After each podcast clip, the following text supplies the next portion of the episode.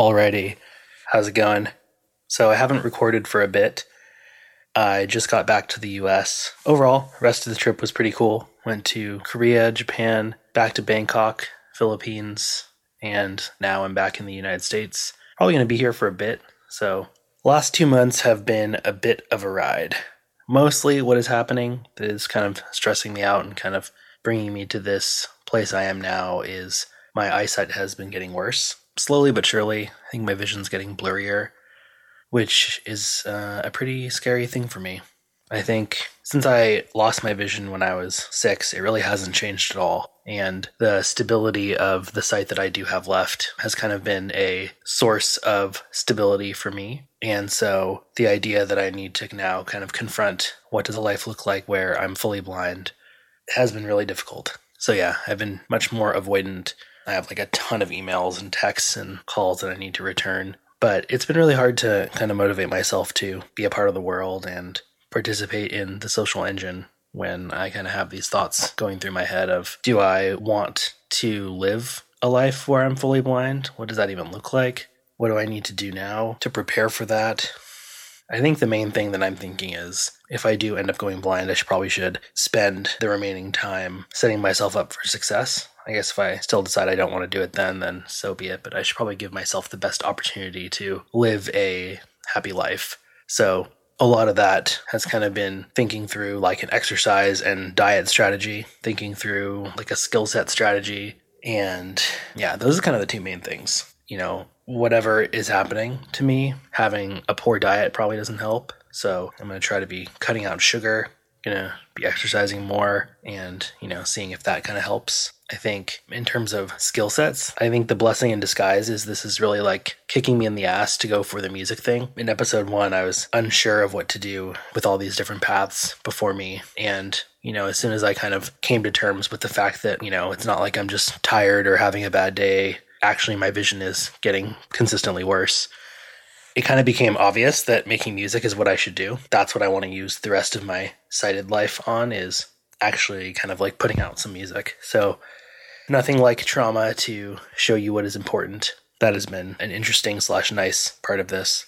So, based on kind of what I'm seeing, I would say I first noticed my sight getting worse about two months ago, and I would say it's probably 10 to 15% worse now than what it was six months ago. So, I'm assuming it will not be kind of a linear thing. It'll probably slow down. So, I imagine if this pace continues, I will be fully blind or at least like functionally blind, just seeing colors or just seeing light where you can see light. You can't really make things out.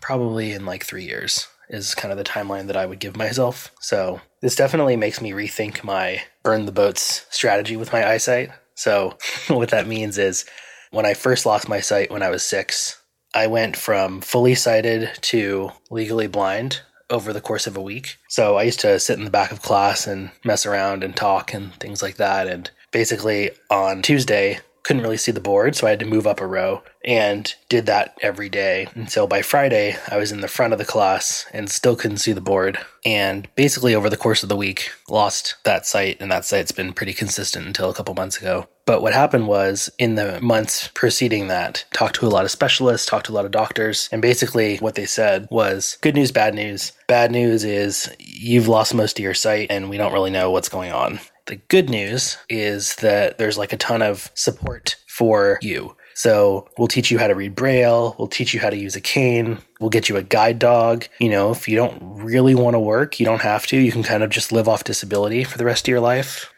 And I basically just said, fuck that. And made a very pointed decision to not do any of that stuff. And my logic was is that if I learn braille or I learn how to use a cane or I learn how to use a guide dog, it's going to be much more difficult to survive without those things. And I remember thinking when I was 6 that I either want to be able to exist in the world how everyone else does or I don't want to be here. And so I figured I would give it 5 years and if by 11 I still couldn't really adapt and couldn't really live my life, then I'd probably just kill myself. You know, it sounds crazy saying that now, but it just seemed like the only choice at the time. And it worked out. It was really hard. I was definitely depressed for a while, definitely really traumatized as I worked through that and tried to figure out how to live while having very little sight. Just for context, so my vision is 2700 which means what a normal sighted person can see from 700 feet away, I have to be 20 feet away to see.